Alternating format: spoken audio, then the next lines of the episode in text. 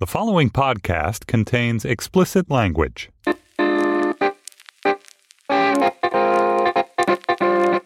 Hello and welcome to Sex Lives, the New York Magazine sex podcast. I'm New York Magazine sex columnist Maureen O'Connor. David Wallace Wells is away this week, but I'm very excited to be joined in studio by Karley Sciortino, a fellow sex columnist and the author of many things, in particular the Breathless column for Vogue. She also created slutever.com, and we're going to be talking about dating, dating apps, and uh, my giant rant against Raya. Karley, welcome to Sex Lives. Thank you. I'm really excited. So I guess I want to talk about your Vogue columns, but I wonder if first maybe you could just give us a little background on how Slutever started, how you ended up in this field. Sure. I started Slutever back in 2007, and it was pretty early days of blogging. So it wasn't, I didn't anticipate it to be a career in any way. I just was starting out as a writer and writing primarily about my own life. I was squatting in a hostel in London at the time. And I was, you know, we weren't paying rent and we lived in this What? big house and there was like 15 of us and there was a lot of young artists and asylum seekers and travelers and gypsies and like homeless people and I was like this is funny maybe I should write about this Uh-huh. and then I just started writing about sex because I'm interested in it it was just like Yeah. by accident and then just over the course of the years it just sort of streamlined to being a, a blog more about sex as I got more into um started working with the dominatrix Mhm. and then I got really into the psychology behind sort of people with fringe sexual behaviors and people in the sex industry and then it just kind of by accident became a sex blog basically and now I have a staff of girls who who write for it um and it's largely about sexuality and feminism and the intersection with pop culture Were you were you working as a dominatrix? um I did for a while yeah Hmm. How old were you when you were doing that? I guess I was 25 and 26 Does that like inform your sex life now, do you think? Or your sexual outlooks? it definitely desensitizes you Yes. Because then absolutely nothing is surprising ever again. the way it started was I was profiling this dom for Vice. Yeah. And so I shadowed her for a week. Mhm. And the first time I watched her pee into a guy's mouth, I Uh-huh. like had to leave the room because I thought I was going to throw up. And I was like, that would be inappropriate or like at least unprofessional or something. I don't know. Maybe the guy who likes getting peed in his mouth would enjoy seeing chicks vomit. Exactly, just all across the board. But um, but then like by the end of the week, I was just like, I nothing phases me. You Yeah. just like a really quick desensitization period. Um, Did you really pee in guys' mouths? Eventually, I, I did. Yeah, I graduated to being my own.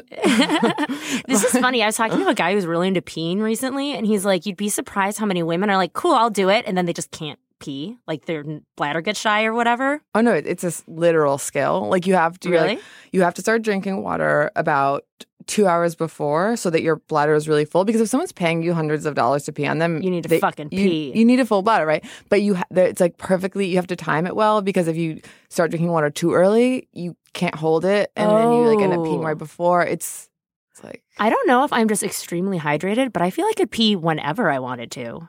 I could pee right now if I wanted to. And I'm saying this actually when I have like two Diet Cokes lined up next to me. That might be it. Because when that guy told me that, that I was like, I don't think I have a single problem peeing. Like, I think I could pee on anyone whenever, but I think I'm overly hydrated.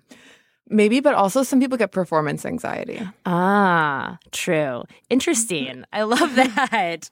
Um, we should. ugh, now I can't decide if I want to just keep on talking about that. How long did you like? Were you doming for? About- doming can is can I use it as a verb that way? Yes, uh, about two years. But the thing is, I all of these things I feel like I get into because I'm like, that's so interesting, and what type of people do that, and why do they like it, and then it becomes like this sort of combination of my own personal sexual adventure, but also fodder for my writing. Yeah. You know, and then you start to. Uh, you're like, oh wow, these people are just regular people with real jobs, and you start humanizing them, and they become less alien and they become less of the other. Yeah. And I think that's really important. Like, I just don't think that I could be someone who writes about sexuality and just be like, oh, but those like weird freaks in dungeons. And I I've not that. experienced it. Yeah. So, No, um, I hate when people write that way about sex because it's just rude. Um, it's so funny because I was also just I recently I think I've said this before on this podcast maybe, but I feel like the reason any level of sluttiness that I have comes purely from curiosity. that there's it's so much that I'm like. Well, what would you be like in bed? Let's find out. Or like, Yeah. what what is your dick gonna look like? Like, there's only one way to find out, and I feel like it's this like nitro way of getting to instantly ask someone absolutely anything. Like once you've like seen each other's assholes, there's like nothing you can't ask someone. You know that like It's true. It's like a shortcut to intimacy. exactly, which I find so interesting and fun. You're like, I'm on Tinder for anthropological purposes. Oh, I know. Like going on, it's become such a almost problem in my life because I love going on first dates so much. Because like, in what other setting are you allowed to be like, tell me about your relationship with your mother, and somebody will actually just like give you an answer as opposed to being like, I'm gonna go refresh my drink. by. Like on a first date, you're allowed to ask all of that. I feel exactly like that. And I think that this is a difference between people like us and then people who find dating dating gives them anxiety. Is Yeah. it just like those awkward, weird bubbles of like transparency or intimacy that you create when you're just like sitting face to face with someone having a conversation? Like I actually like the experience of waking up next to someone that I don't really know that well and seeing just like how they behave in the first 15 minutes of their day. Like that's an interesting experience for me. I think some people don't want to do that. That part is really interesting, but I really don't like waking up next to people. If only that seeing someone sleeping is a moment that will give me.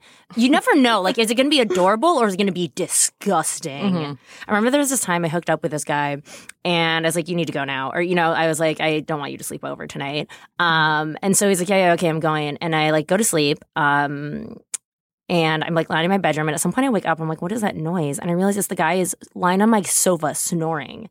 And seriously, like seeing him like lying there, disgustingly snoring when he wasn't supposed to be there, that I was like, this is the grossest man I've ever seen. I like tried to wake him up, and I physically could not wake this person up. And I was like, I, what's happening? Is he dying? Who knows?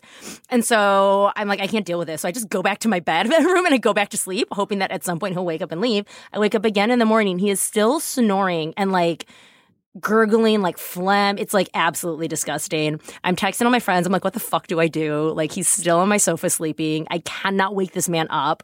Um, and I'm like, he's so fucking gross, and I couldn't stand it. So I literally go and I start just picking up my recycling bin and dropping it to make like hugely loud, like clashing bottle noises and I'm pretending that I'm cleaning and eventually he wakes up I'm like I'm cleaning you need to go and he pops up and he's like oh oh my god I'm so sorry Maureen da da da and he's like back to being adorable again and then I was like oh my gosh I do like you but if I see you sleep I'll hate you forever and thus I don't know I feel like sleeping is such a double edge for me which is crazy because I think for some people it would be the sex would be the part where you're like it could be make or break but for me seeing someone sleep is there something just like It's more it's almost more intimate to sleep next to someone than to fuck someone. Oh my gosh, yeah. Because you're not conscious, you know? what you do when you're not. I mean, I can't imagine how disgusting I am when I sleep or whatever. But yeah, there have definitely been times when I've seen someone sleeping and they're so peaceful and sweet. But then sometimes I'm like, I can't control what feeling I'm going to have once I see you sleep. I can't see you sleep. Yeah, so just like preservation. Yeah. These are such deranged descriptions of where I find intimacy or not. What I also really want to talk to you about, though, is that you wrote a series of columns recently for Vogue about um, dating apps. Starting Yeah. with, you wrote one, Why Raya is the Soho House of dating apps. Let's talk about that. Raya is an exclusive dating app for people in creative industries. So in order to get on it, you have to apply and You then send them your Instagram handle. right. So like you send them your Instagram and this like anonymous committee of like cool people assess your creative influence and like decide if you're like cool enough to be in the club basically. Uh huh. And the problem with it, of course, is that like it's sort of high school in that the people that they deem as being like worthy or cool or creative enough, I feel like the process is often quite superficial.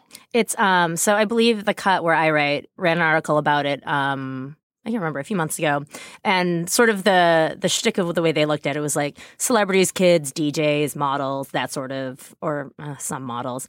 Isn't everyone a slash model? Like Yeah, everyone, Noddle. A noddle. every yes, nodel. Noddle's like, no- a non-model non-model? models. Yes, Raya is the app of noddles who have other jobs as well. It sounds like it'd be like a strudel noddle, beef noddle. It's been called Illuminati Tinder. It's been called Mm-hmm. the Soho House of dating apps because basically they say that they. I just think that their value system is has a lot of problems. Right? It's um they value people rather than what they say. Like they they say they value people for being for their creative achievements, but they actually seemingly value people for being conventionally attractive, like rich enough to travel to cool places, people who wear the right clothes, have celebrity friends and then i find that they often reject like they recently rejected my iranian american friend who is a doctor of psychology and is like really amazing and cool. Mhm. And uh, they rejected another one of my friends who's a television producer for the BBC. And it's just like, but why? Do they straight up reject, or you're just infinitely waiting listed? Uh, I think they reject. Oh, okay. So my fucking beef with Raya, Raya, I hope you're listening. I've been waitlisted since the beginning for like a fucking year. Which is crazy because why? I know. At first, I kind of took it personally that I was like, what? Is this because like the publication I work for like ran like they ran like one of the first articles about them and apparently they had some little like stink because the whole shtick with Raya is that like you can't you can't take a screen grab. It's supposed to be kind of discreet or whatever, um, which just means that every time somebody gets a good Raya match, it'll be like my friends will be at the bar or whatever and they're like, Maureen, take a picture of my phone so we can show everybody who we just found on Raya since my you God, can't take a screen grab of it. so FYI, the the phones of people who are not on Raya are full of the actual Raya dirt. I actually think it's disgusting and a tragedy that they would not let you in, but then they just let in the worst people who just like literally do nothing and they have like celebrity parents. Because I'm not on it, I'm convinced it must be where all of the good people are. No, but that's exactly what they're trying to do. It's I know, I'm falling for it. I'm falling for it. also, I mean, I already know that like based on writing that article, I'm probably going to be kicked off Raya, but I would go as far to say that like Raya is like vaguely racist. This is my secret theory because the other thing that I noticed when I was asking around my friends, because obviously when I realized that I was never getting off the wait list, I became like monomaniacally obsessed with being like, Are you on Raya? Are you on Raya? Who have you met on Raya? Who's on Raya? Who else did you see on Raya? Is she hotter than me? Is someone hotter than me on Raya? Um, I don't think a single Asian person I know is on Raya. And I'm half Asian for those who can't see my physical self right now. Um, Maureen O'Connor does not necessarily sound like an Asian name. But then that became my other secret theory. Well, two of my friends that were re- I know that were rejected of like people that I know Mhm. were both um brown. Hmm. And Hmm. the other thing is that if you're on it, which I am, and I'm all on like every dating app. Yeah. If you look on Tinder, it's like so basically the people that you're seeing in Raya all essentially are from major cities because that's where they're like. They also don't bases are. geolocate, right? They don't you, geolocate. You match people in every place because the premise being that we're all such jet setters. Right. We're like in a cool bi-coastal I could love a man in Tokyo or London or here. Right. Like I'm not yeah, I'm not sort of like commenter of Tinder who dates in my neighborhood kind of thing. but it's like so if you're if you're seeing matches in um, these cosmopolitan cities, why is everyone on the app white? Basically, it doesn't make This sense. This is an important question. Like it, the ratio is so different to that of any other dating app, where you just feel like you're seeing like a cross section of who would be hmm. around you in a, in a city. People don't even go on dates from Raya, which is the other complaint. Mm. is that uh, it's used it's sort of like says that it's supposed to be for dating and sex but it's actually mostly used for networking so it's a lot of like Ah. out of work actresses matching with directors and being like oh my god like let's get coffee like i know two girls in Mm-hmm. la who matched with paul haggis on raya and like met up with him because they were just like lol it would be funny to meet up with paul haggis but it's like slash lol you just want him to like put you in a movie or something or like introduce you to someone Wait, cool or does- powerful Does Paul Haggis go on his Raya networking dates? Did they actually go with him? Yeah. He's just looking to bang and they're just looking for like connections. So it's kind of the casting couch app. Yeah. It's No offense to these girls. tragic. I mean, good for them or have your hustle. But yeah, it's Yeah. the casting couch app. I feel like now that we've said that, if like word were to get out, then actually there'd just be so many pervo directors and photographers on that app. Right. They're just like going to leverage their social standing, which is what a lot of people do. Hmm. Hmm. All right. You know, you've convinced me that I don't need to want to be on Raya anymore. Cool. I'm going to be kicked off, I'm sure, in like one second. Show me your Raya. Let's see Imagine the if I got, like murdered. Like, what would you do if I got, like, because if it's like this weird Illuminati Tinder thing and like I talk shit about Raya and then they like killed me. then you know what? I'm going to use all my platforms to speak truth to power. Because how will they find me? I'm not on their app. They don't even know who I am. Have you seen any good celebrities on Raya? Um, like, uh, Joe Jonas. Oh, that's a um, pretty good one. Elijah Wood, Hannibal Buress, who I really like, the guy from Lincoln. Oh, yeah. From, I think he was on one of my Broad friends the other day. That was one of the ones I took a picture of, I think. yeah. So there are some people that are cool. Have do they actually talk to you or have you talked to any of those people? I haven't talked to any celebrities. I've mainly talked to just, Regular. yeah, just like guys who seemingly do nothing but like Noddle? surf. Mm. Yeah. what dating apps do you like? Tinder has been probably the one that I feel I've been most successful on. Yeah. Um, and it just feels like you have more like choice. There isn't a group of people who are pre-selecting for you and saying like these are the best people, so choose from them. It's like no, why don't I get to just choose who the best people are? Like you know, and I've just met a lot of people on there that I never would have met in my normal life, which I really Yeah. like.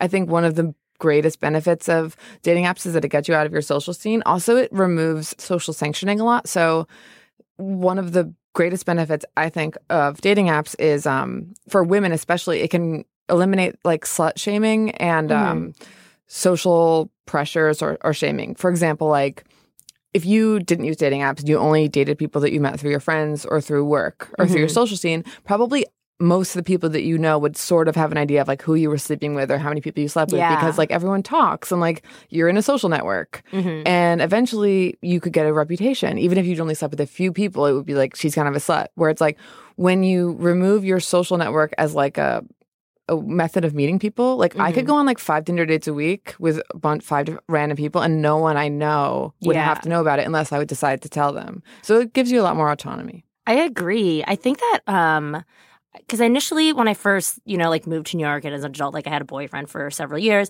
And so by the time I started dating, kind of like app dating was already pretty much in like, you know, I had a couple like boyfriends straight in a row that I met in normal ways. But by the time my first like beginning of like being truly single, Tinder already existed. So I've sort of functionally as an adult, like not the only times that I've lived by myself in my own private apartment and been dating, Tinder has always always existed for me. right Um, and thus, it's really incomprehensible to me to imagine not having this sort of built in resource for getting outside of my own world or for meeting. It's stunning to me how often I'll meet somebody who lives like two blocks from me, and yet their life is totally different than mine. That they they go to different bars than I do. They go they do different things than I do. They walk up and down the street we both live on at different times than I do.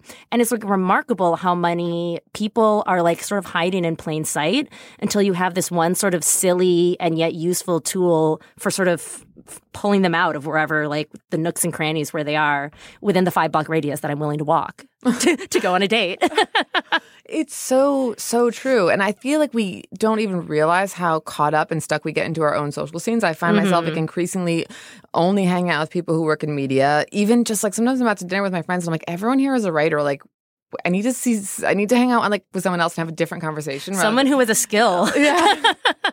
exactly. And like who isn't just like literally paid to have feelings on the internet. Um, recently I met this guy, for example, who I live right next to Beth Israel Hospital. Uh-huh. And uh, he was a doctor there, and I was like, random. Like, we we walk on the same block all the time. I never would have met you. And like, that's just someone we have no friends in common on Facebook. It's kind of crazy to fuck someone you have no friends in common on Facebook with. Oh my god, it's the best. Well, that's also it's that weird thing where um there's this illusion of safety. I think that certain apps, particularly say apps like Hinge or the ones that tell you who what friends you have in common, to me that the feeling of having no safety net is like kind of exciting, and that's part of the fun of meeting new people.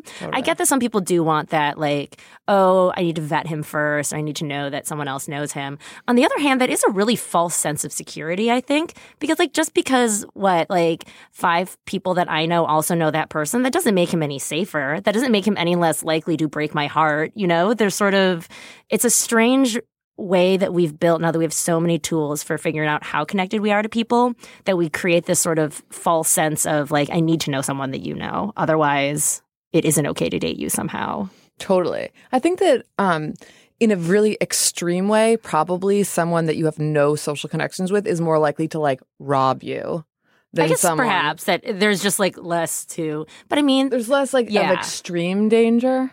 yeah, I but- guess that's true. But I just, um, it's like I feel like it's a small price to pay for me to feel like I'm free Yeah. from like that idea of social sanctioning that I was talking about. No, it's that also awesome feeling of that, like, isn't that just the point of being an adult? Of that, like, I could go on, like, I could fuck a hundred men in a night, or I could stay home on Netflix. Nobody gets to know, nobody gets to choose. I don't have to report my activities to anyone because, like, that is the joy of being an adult who lives in her own apartment in a city, makes her own money, does what she wants, you know? I know. That's exactly how I feel. this is gonna be the boringest podcast because it's just us being like, yeah. like, I feel like you perfectly articulated why I love dating apps, and th- that is the exact reason why some people hate them. Because Yeah. they just want the security of knowing, like, you know, someone I know, and if you treat me like shit, I'm to make you pay for it by telling our friends. Oh my gosh. So I wait, this is a story I haven't told in the podcast yet. I think maybe I keep saving it. I went on a Tinder date once and I got there and the guy was a little bit high. Um, like he clearly like smoked some weed at some point in the afternoon and we met in the evening. And it was one of those that I was with some friends and we'd had a dinner together. And then afterwards, after dinner, I was like, let's go out. And everyone was like, oh, I don't really feel like going out. And I was like, what? Come on, fine. I'm gonna find someone at dinner. And I'll just go out like with that person because I feel like going out tonight. Um, and so I get there and meet this guy, and he's like, Look, you're great. I like you. But FYI, you're not the girl in those pictures. And I was like, But that is me. Um, and he's like, I mean, that's cool, but like, who is this girl, Maureen, who's like pictures you took and all this? And I was like, That is me. Those are, those pictures are me.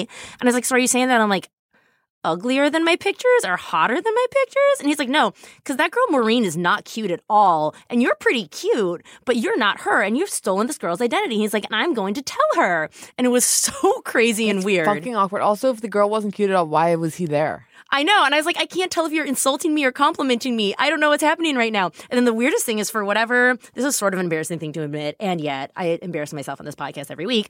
Um, I was wearing a bun donut, you know, those like little, like, the like circular, um, Hair like scrunchy piece. thing. And then you spread your like hair over it. So you look like you have a big fluffy bun. So I was wearing a bun donut. And for whatever reason, at some point, even though this guy is like totally crazy, I end up making out with him at the bar, and he goes to pull my hair out of my ponytail. Which, first of all, men should never do that. That's just like the rudest thing in the world. Like, Yeah, I think sometimes. I know. I think sometimes somebody thinks they're gonna like pull your hair out and you know like shake it down and be really hot, but like it's always I'm like I did my hair, stop. But he goes and he goes, oh my god, are you wearing a wig?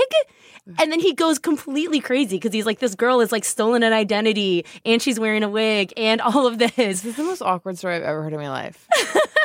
I kind of loved it, obviously. And the craziest thing is the next morning I tweeted about it that I was like, went on a date, like some guy da da da. And the guy just straight up outed himself that he tweeted back at me and was like, oh, it was me, da da da da. Um, and like everybody, like the people that had like seen the tweet about it or whatever saw it. And they're like, oh my God, that's the guy? That's the guy that thought you stole an identity? Um, and then he's like, so second date? And I was like, no.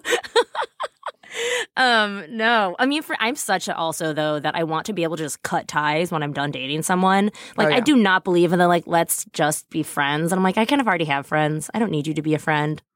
Sometimes I just Fade. ghost. Mhm. Yeah, I think- almost think it's better. I kind of love ghosting. yeah. I love ghosting because it gives both parties plausible deniability. Because, like, say you run into each other late and you're like, oh my God, like, we fell out of touch, too bad. You know, oh, geez, we should get back together. And, like, you can both pretend like you don't know what happened, even though you both do know what happened.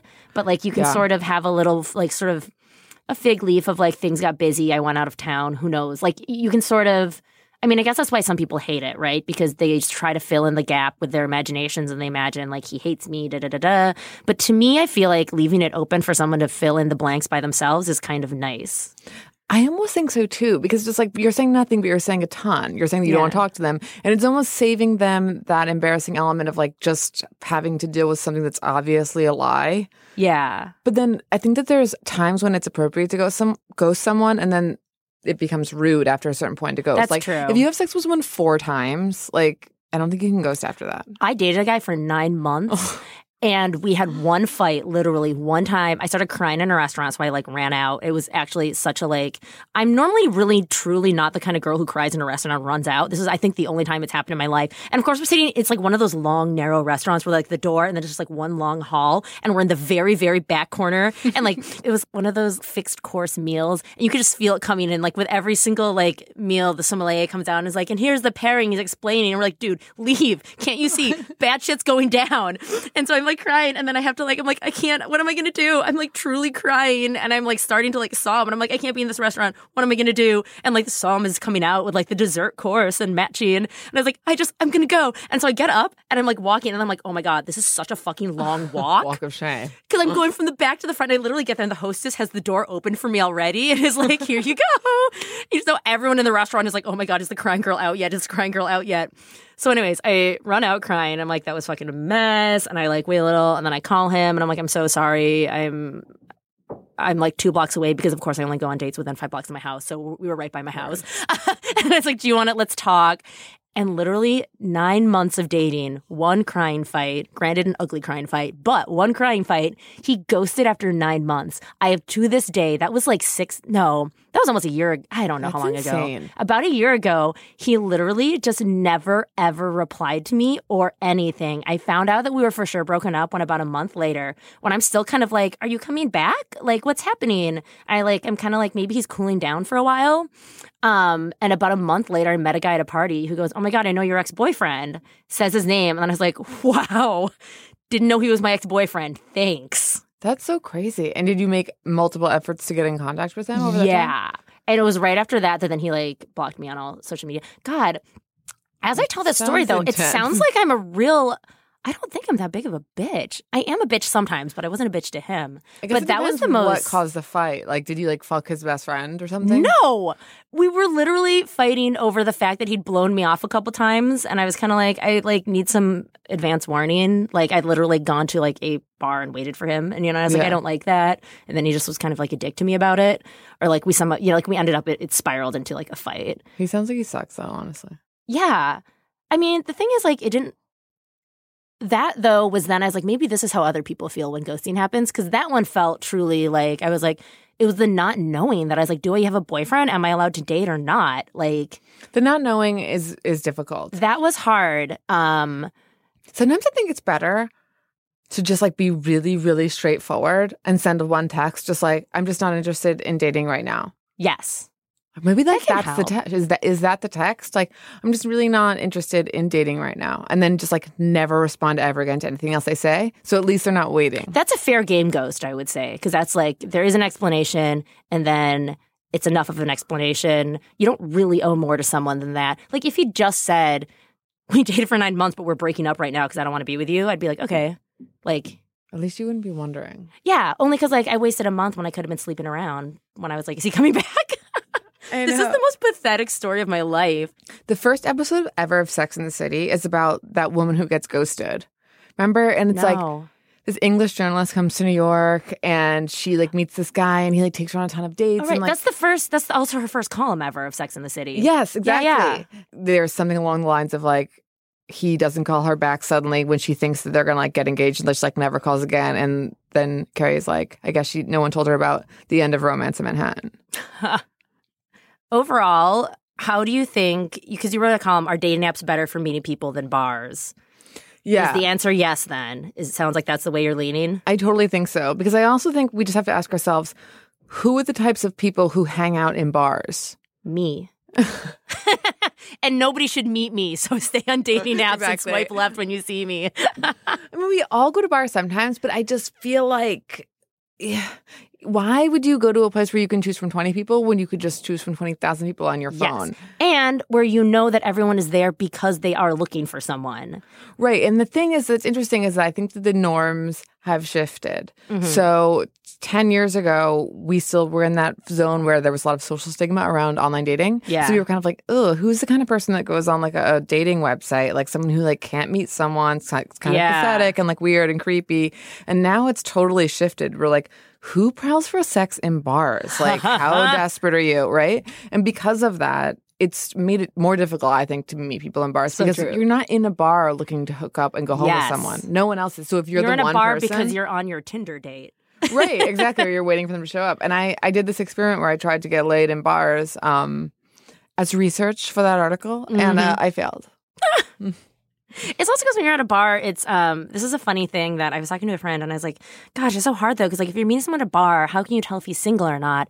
There should really." And she's like, "There should really be a signal. Like if somebody is taken, they should really have to like wear a shirt that says I'm taken." And then I was like, "Wait, honey, we just realized what the point of wedding rings are. However, when everything's amorphous, like there isn't a signal that tells you. The signal is seeing them on Tinder. You know Well, I just thought that I thought recently that my gynecologist was hitting on me. what? Yeah, and like I think I think he's kind of cute, and he I feel like we're always flirting, and then like.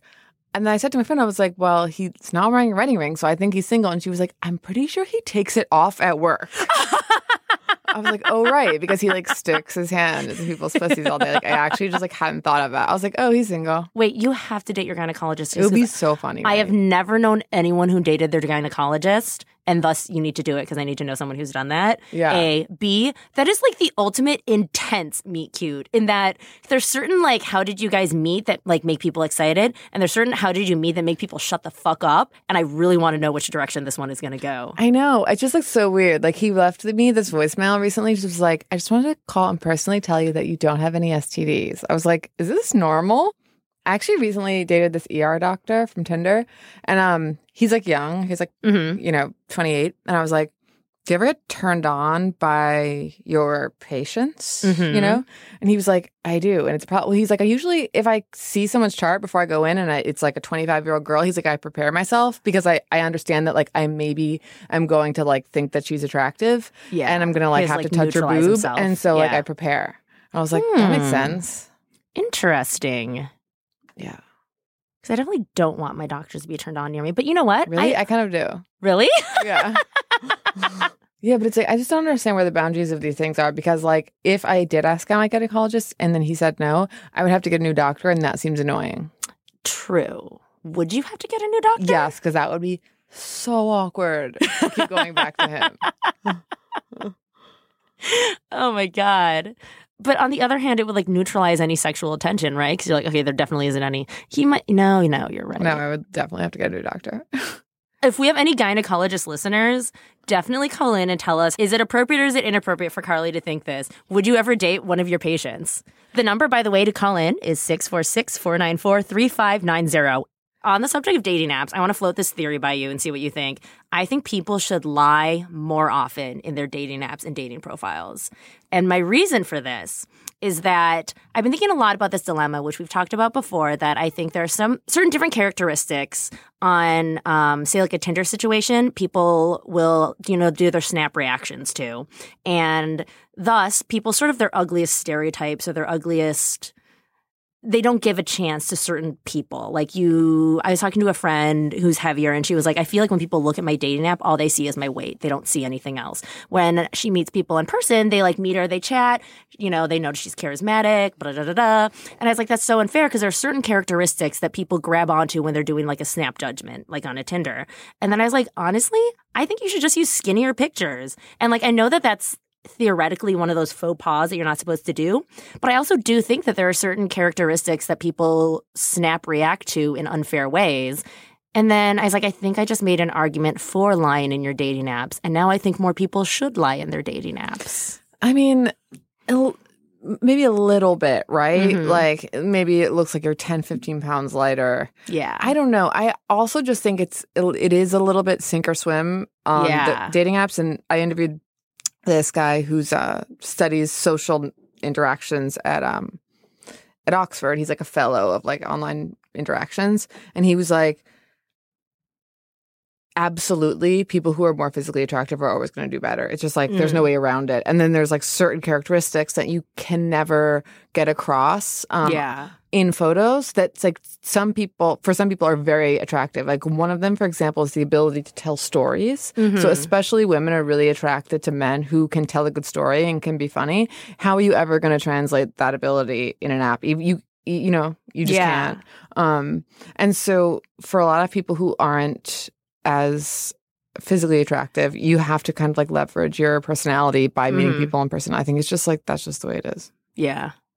In our last podcast, we were discussing that, that people make radically different decisions when they're making the decision of who they want to go on a first date with versus who they want to go on date number six, seven, year number six, seven. Yeah. Um, which is one of those just really unfortunate decision making dilemmas that I feel like you have to just be aware of and try to like hack for yourself. That you're like, the people that I, if you are looking for a long term relationship, knowing that the people you say yes to for a first date isn't the same set of people that you say yes to for like year number two or something. Yeah, that's true. I, I think um, statistically, dating apps work really well for Mhm. a small number of people. Yeah. And just like sort of okay for most people. Uh-huh. Because if you are sort of like in that top 10 percentile where you're like better looking and like better interesting and have a better job, then you can sort of just like All the choose. superficial things, yeah. Yeah. That make people. Well, not necessarily all superficial. Like on dating apps like Happen, for example, it has what your job is and where Mhm. you went to school. And I Mhm. think um, for people who maybe like don't feel like they're like in the te- you know the super hottest, but they have like a really good job or they Yeah. do something interesting or they went to Harvard or whatever, then you can um, put that in your profile, and then all of these things make you desirable or not. Mm. Um, but then like if you are in that very high percentile or like the topper rung of desirability, then you sort of have your pick of everyone else. yeah. So what I th- hmm. Does that make sense? Yes, absolutely. But I think those are sort of superficial indicators too. Even though like going to Harvard is like it's a thing that has to do with more than like just the arbitrary way your face looks. But even that is such a like superficial indicator, isn't it? Uh, yeah, I do think. I guess dating apps are, can be very superficial, but I also think. But I think of ways- superficiality can like liberate a certain amount of like activity and I mean, I'm super pro dating app. Well, don't you think? Okay, so you can look at a dating app and Yeah. there's like a profile, and there's Mhm. four pictures on it, and you're making a, judgments based on superficial things: who they hang out with, Yeah. what they're wearing, like what their job is, and like the one thing they chose to to the one sentence bio they chose uh, Mhm. to say about themselves. Don't you feel like you can tell a lot about who that person is and where That they is fit into society and like what their background is and what their You personality do is get like? you realize how much information you get from a picture. So much. that you sort of can't grasp. But I think it's like I keep on trying to think of what you can do to get rid of the superficial indicators that people react to that they should not be reacting to, right? Like race or um like I always sort of bring this up that I have this one outrageously hot Asian guy friend, straight, and he's like, I never get any matches on dating apps, but in person I get lots and lots of people who want to date me because he's awesome. Um and it's like how do you get people to react I don't know. Maybe there was no answer to that. Um, but you know what I think? I think every dating app should give you like a report that's like, FYI, you swipe left categorically on all Asian men, and then you have to like look at that and confront your horrible self and choices.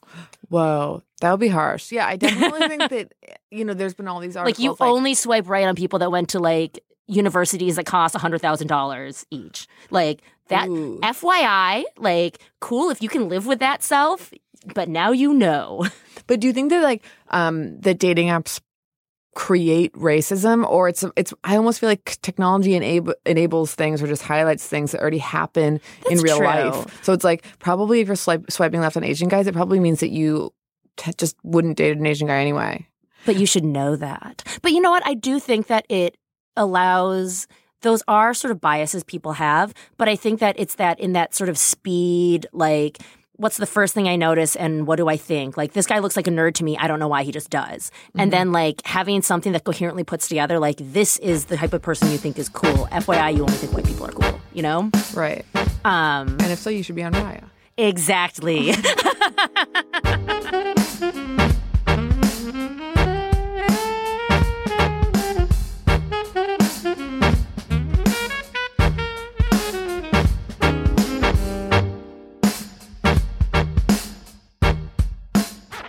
So I think we have a listener voicemail from an episode we did about the sexual self inventory, looking at your dating patterns and your fucking patterns. So let's listen to that, and then Karley and I will discuss it. Hi, um, I'm a big fan of your show, and I was calling about the episode, um, the sexual self inventory, about knowing your number and knowing your list. I started keeping a list of uh, all the people that I slept with a few years ago when I was talking to some friends about a theory that I had um, that the relation between the, the attractiveness of your partner and the amount that you enjoy your sexual encounter with them is not necessarily linear for women. Um, that it, your enjoyment increases with attractiveness up to a certain point, but then plateaus or falls down because usually for women who have sex with men, um, if the guy is too attractive, then he won't be trying hard. And this is something that's come up on the podcast a couple times. Um, so somebody was challenging me on this and saying, uh, you know, do you have any proof for this? And I thought, uh, no, but I do have a lot of data points. So I started writing down all of my own history and I've been keeping up that list and I've tried to analyze my own data but it's quite noisy. Um, so I was quite interested to see if there's anybody else out there who's doing this kind of thing.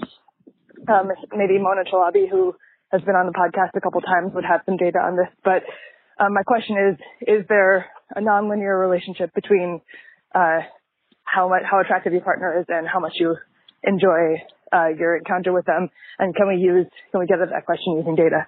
Uh, love the show. Thanks so much. Interesting. What do you think? Is there a linear relationship between hot like does hotness mean hot sex? I don't know. I definitely know I've slept with a lot of really ugly people who are bad in bed. So like I don't necessarily think that like just because you're not hot doesn't mean you try harder. Yeah. But I've also slept with a lot of hot people who are really giving. Yeah. I don't I don't know if there's a correlation. Now I really also want to try to take my data points and figure out if that's the case. As a journalist who does this, I feel like that's my obligation to try to solve this question. So I will say that I recently, for the first time, maybe in my life, this is going to sound terrible, slept with a fat man. And it was fucking awesome. And all this time, I should have been dating fat guys. I have to say, I always thought I didn't like to cuddle until I was with a soft person. And I love it now. So that is a surprising thing. And I don't think it's the like he works harder because I don't think it's that at all. Um, I think he's just good at sex. well, this is an interesting thing. Um, I guess what do you value as being good sex? Is it literally Yeah. just someone that can make you come a lot, or is it um, being able to look at someone and be fi- turned on by physically looking at them? Because True. I'm kind of just like, it, it's amazing when someone can make you come and they're really good at it. Mhm. But if I'm not physically attracted to them, I'm just like, cool. Well, my vibrator can also make me come. You Yeah. know? So like, I feel like I need both. I really need to be turned on by someone, and I need them to be good in bed. But I think I've also been surprised at what makes me in the like lead up to be like, I can't wait to jump his bones, you know? And that for me, it's usually, it might correlate somewhat with physical attractiveness that like a really hot guy, you want to do that. But like, it's so much in just attitude and the way you talk to each other and the way you just are physically around each other. And maybe there's some weird pheromonal thing or not. I don't totally know. I kind of think that shit doesn't apply to me, but then I, who knows? But, um, But sometimes, Yeah. like, someone is kind of gross and that's turning you on. Yeah. right? Like, have you ever had sex with someone and they're just like looking at you like you're the hottest woman in the world because they're just like, I have this one friend that always says that she's like, I would prefer to be the slightly prettier one in every relationship, which I was like, that's extraordinarily rude of you. And yet, okay, like if that's the way you roll, I get, okay, you can be the flower in the relationship. Yeah, there is something. I was talking to a friend once and that she's like, you know, it just feels good that like every time I take my clothes off in front of this guy, he just freaks the fuck out. right. And like, and being looked at like that can really turn you on. So then, it's that echo chamber effect of like somebody being so into you and then you feel into them and like he's so turned on and you're so turned on you know it's hard to it's just- hard to sort the chicken or the egg there yeah, like, how would you ever really analyze if hotness equals better sex? Because sometimes, like, when I'm with someone that's really, really hot, I get nervous and I feel like I don't relax. oh interesting think i have that problem with hotties but i'm fine but yeah no i don't know if if i were to rate like just sort of objective hotness of each person i don't think that that how much that does or doesn't correlate with hotness to me and sexiness to me and good sex is like sort of I think it would be kind of all over the board actually. But I do think it's true that once you're like above a certain level of hotness, it's kind of like he's at a base level. Like I don't find him physically repulsive. Okay, so now that's when all the other factors come into play. Right. Like someone can, with really good technical skill, you're not going to enjoy having sex with them if you find them repulsive. Yeah. No matter how good they are. like, Yeah, on your clit Yeah. or whatever.